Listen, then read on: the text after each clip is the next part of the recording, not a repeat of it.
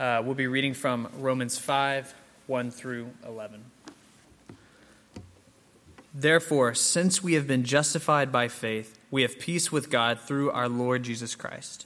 Through him we have also obtained access by faith into this grace in which we stand, and we rejoice in hope of the glory of God. Not only that, but we rejoice in our sufferings, knowing that suffering produces endurance, and endurance produces character, and character produces hope, and hope does not put us to shame, because God's love has been poured into our hearts through the Holy Spirit and has been given to us. For while we were still weak, at the right time, Christ died for the ungodly. For one will scarcely die for a righteous person, though perhaps for a good person one would dare even to die. But God shows his love for us, in that while we were still sinners, Christ died for us. Since therefore we have been justified by his blood, we much more shall we be saved by him from the wrath of God. For while we were enemies, we were reconciled to God by the death of his Son. Much more now that we are reconciled, shall we be saved by his life. More than that, we also rejoice in God through our Lord Jesus, through whom we have now received reconciliation. You may be seated. So, if you've been with us this summer, you know that we're currently in a sermon series in the book of Joshua. This morning, we'll be taking a break from that series and we'll be looking at the book of Romans, Romans chapter 5. So, if you have your Bibles, I invite you to open there with me. Romans chapter 5, verses 1 to 11. So, the title of the sermon is called Peace with God. This title is taken from what we see here in verse 1. Therefore, since we have been justified by faith, we have peace with God. This word peace, this is not a word that we use in our everyday conversations or um, we're not thinking about it. But we see it in news headlines. We see that this country is working towards a peace plan or peace deal with that country, or countries are negotiating peace terms. For the most part, governments are either, either actively working towards peace or trying to prevent war. If there's no peace, then we know there are consequences. And although we can reach peace in this world for a time, we know that it's something that never lasts. Peace in this world is fragile. A quick look at social media, and you'll see how many people are at war with each other. And so we've come to accept this as an everyday norm that we live in. Or maybe thinking more practically, some of our relationships that we have. Am I at peace with my spouse? Am I at peace with my parents? Am I at peace with my brother or sister? Am I at peace with my boss? So we're all actively thinking about our relational standings and, wh- and how we're trying to balance these things in our lives. And naturally, when there's not peace, there's hostility. And so anxiety rises in our hearts. But there's a strong contrast between the peace we experience in this world and the peace that Paul is writing about in Romans chapter 5. And it's in this chapter where we see the great or chief implication of the Christian gospel that is, peace with God. So I'd like us to see three things this morning. First, what it means to have peace with God. Second, how our peace with God opens access to his presence. And third, the price that was paid to have peace with God. So, first, what it means to have peace with God. Look at the first word in verse 1 therefore. So we can stop there since we're jumping right into this chapter, let me share what Paul has been saying up to then. In chapter 1 and 2, he's explained what the serious problem is sin. And in chapter 3, he tells us of the good news of what God has done to rescue us from this problem of sin. Paul points back to Abraham in chapter 4 to show that he's not inventing something new, but it's been of something of old. And from chapters 5 to 8, Paul tells us of the implications of what it means to be justified by faith. So, looking back at verse 1, since we have been justified by faith, before we can understand what it means to be what it means to have peace with God, we have to understand what it means to be justified by faith. So, what does Paul mean by this phrase? Well, back in chapter 3, Paul writes, None is righteous, no, not one. No one understands, no one seeks God. So, we've all turned our backs on God. And the penalty for our sin is death and separation from God. So we are separated from this good God because of our sin. But God was incredibly gracious. He, not, he sent his only Son, God in the flesh, Jesus Christ, and he lived a perfect life that we could have never lived. Then he died in our place, a death that we deserve because of our sin. So that when we believe in Christ, our sin is paid for by the death of Christ. And it not, it's not only paid for, but we're clothed in the perfect righteousness of Christ. So when someone believes the gospel of Jesus Christ, immediately they are justified. Notice in verse 1, since we have been, or as some of your Bible translations saying, having been. This refers to an action in the past, to something that's already been accomplished, something that's been finished. And the work of Christ is finished. And this is the heart of the Christian message. One way to think about justification is just as if we had always obeyed God. It's just as if we had never sinned, never spoken unkindly, just as if we had loved God above all things. Because that's the righteous life that Jesus lived, a life that we could have never lived. Many of you recently moved into this area because a job that hired you. You maybe your resume really stood out and you had a really good interview with your hiring manager. We understand that our resume is important, and it's a means by which we market ourselves or sell ourselves with others. We can add achievements like team player or work, works well with others or problem solver. But there's nothing good in us that would make us acceptable before God. So many confuse that Christian that being a Christian is about being a good person or being a better person or being a religious person. The message of the gospel is not based on your standards of living or your upright ways. No, it's a message of grace to sinners who are undeserving of forgiveness. So maybe you're here this morning thinking, my sins aren't that bad, or there's a lot of people worse than me, or I'm really not hurting anyone with what I'm doing. To think this way is to miss the depth of your sin. It's a failure to see how you need God. And it's this, and it's this is where our understanding of sin needs to deepen. The more we see our sin for what it is, truly, the more we'll grow in gratitude for our justification.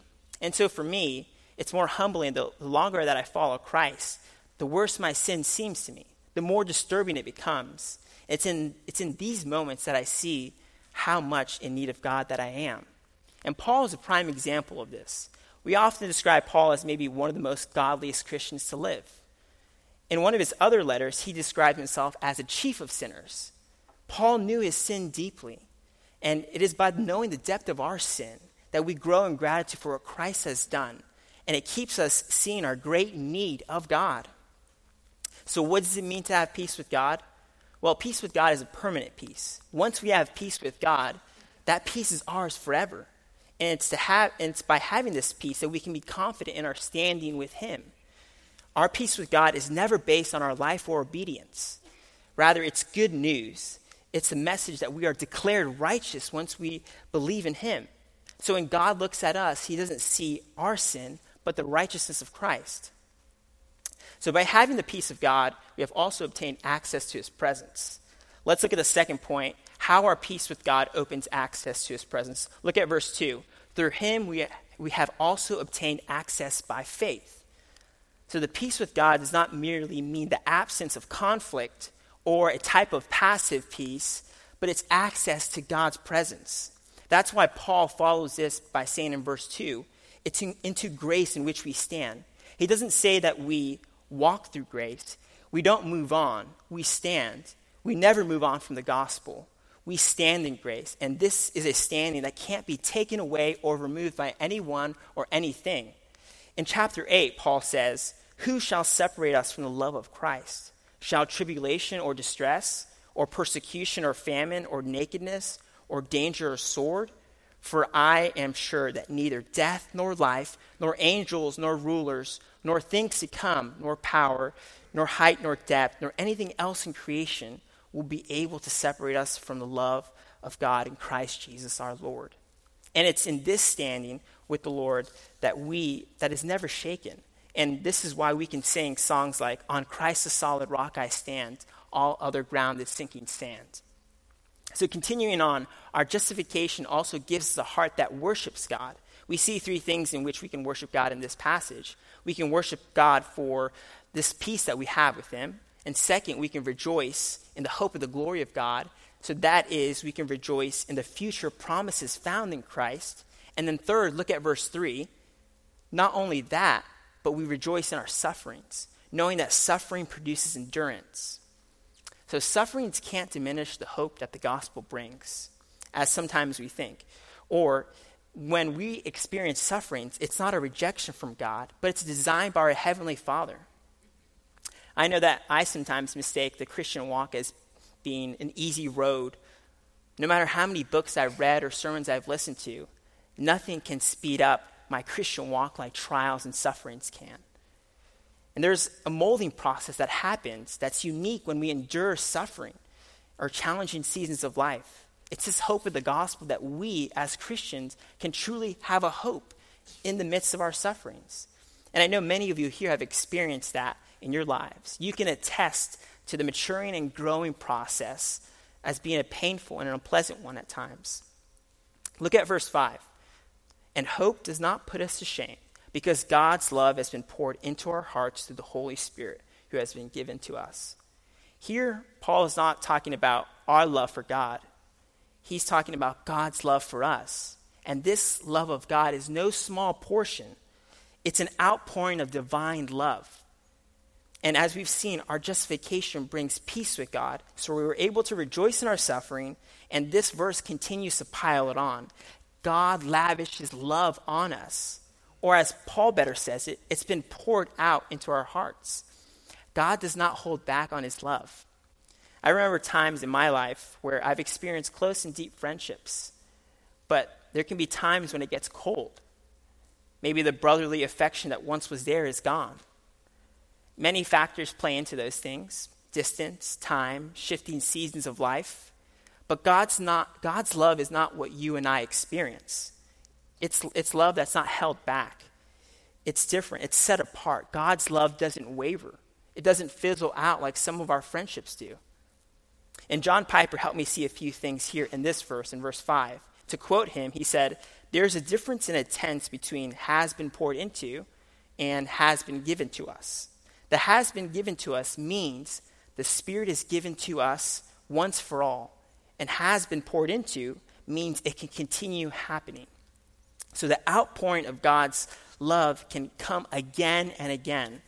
And Piper hits it spot on. And I'll be honest with you that I had not thought about God's love in that way, that it continues, it, it, God continues to pour out his love on a continual basis to us.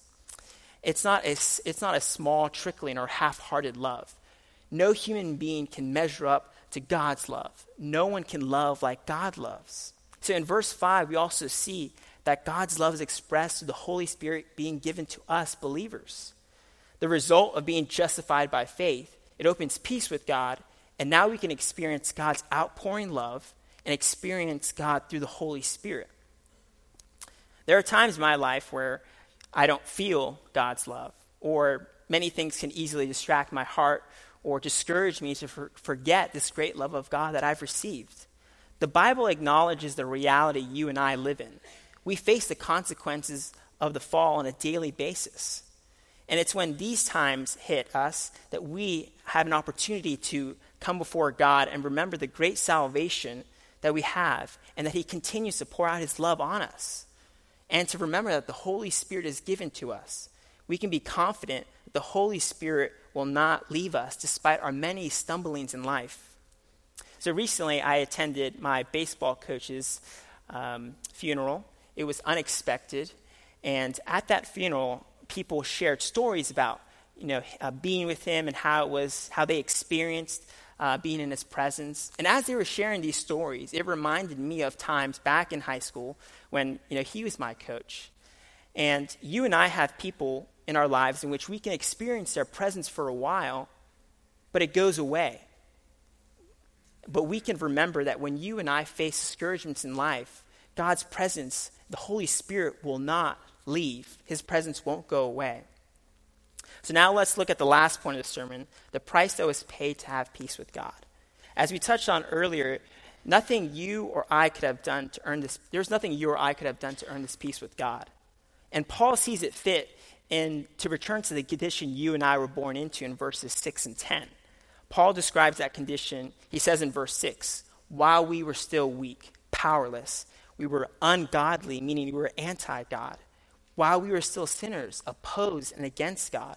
So here we see we're described in two categories The first one is sinners, those who are captive to sin. Second, we're seen as enemies, those who are out of a right relationship with God.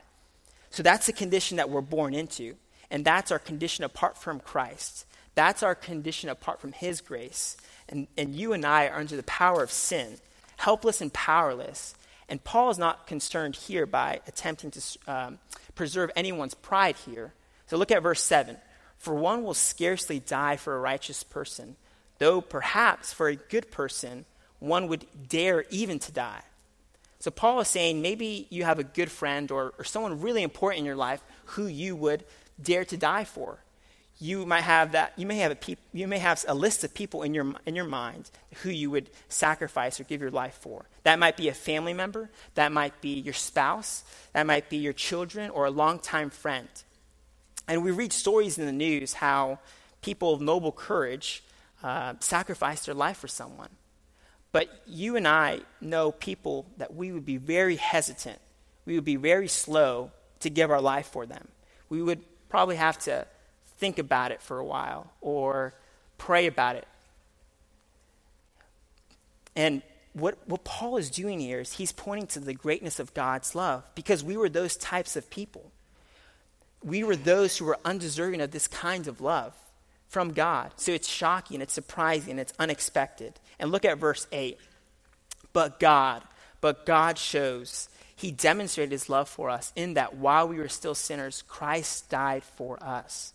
So there was nothing you or I could have done to earn God's love. Nothing good in us was meriting this love from God. And here in this passage, we see God's nature. Christ did not die for good people. Christ died for people who did evil, not good. He died for people who did not seek him. Christ died for people who were powerless to prove themselves of worthy. This runs contrary to the hearing that you may have said, you, you may have heard God helps those who, helps, who help themselves. Nothing can be farther from the truth. God rescues those who are utterly powerless and absolutely helpless. So maybe there was a time in your life where you had a position at work. Maybe you felt underqualified to perform the duties, and somehow you landed that job. You may have thought to yourself, I don't measure up, or I'm a phony you and I try to hide our insecurities. We try to mask them with appropriate behaviors. You may have thought to yourself, if only others knew, what might they think of me? How might they, would, would they think less of me? Or what might they do? And so, in this, friends, God knows you. God knows the worst of you, yet it's in those moments that Christ died for you. In Christ, we can take confidence of God's unwavering love and nothing can diminish or take this love from God. So recently, I became a dad to Jane, and it's been a lot of fun, and it's been a lot of work too, as my wife can, and my, my, my wife Emily can attest to. Um, she will always be our daughter, and no matter what happens in life, uh, she's always going to be a part of the family, and nothing can change that.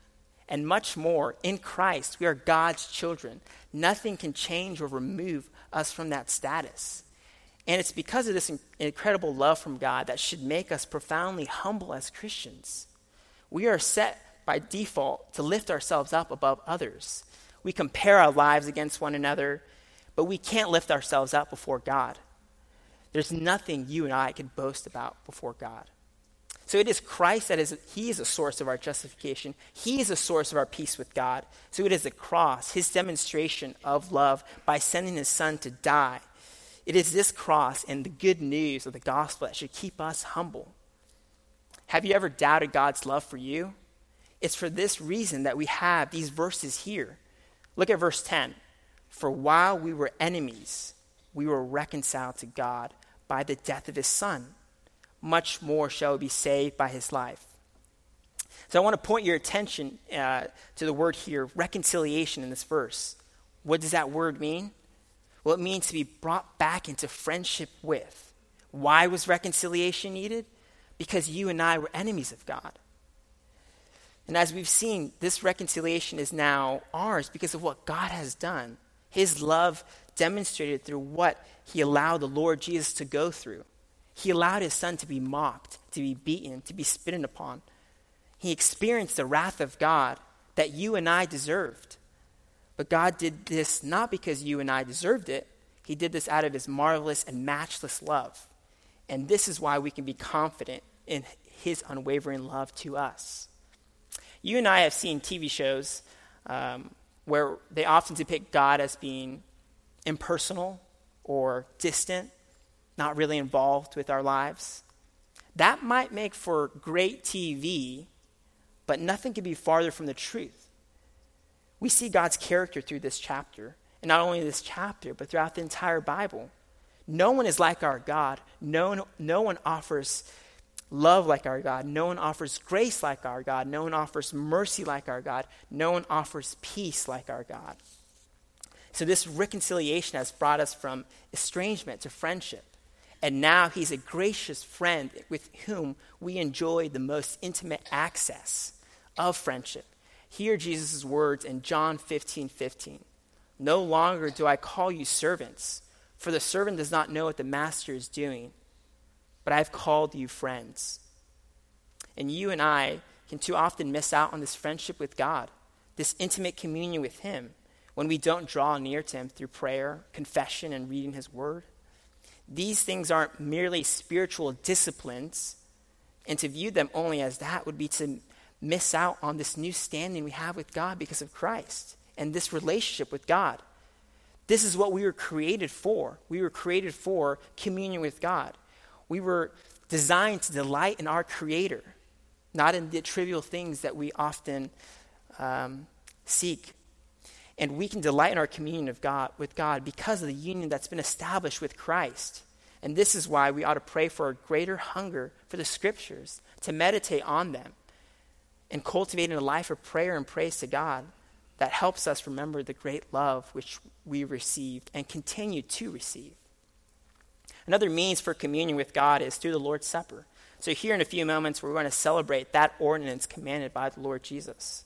In the Gospel of John, we see that Jesus was about to go to his death, and he gathered his disciples in the upper room, which they had the Lord's Supper. And Jesus said, Peace I leave with you. My peace I give to you, not as the world gives, do I give to you. Let not your hearts be troubled, neither let them be afraid. Friends, this morning, are you at peace with God? If not, come put your faith in Christ and experience this peace with Him. Know that nothing can measure up to God's love. No object, no amount of money, no amount of item will ever measure up to the love that God demonstrated to us through his Son.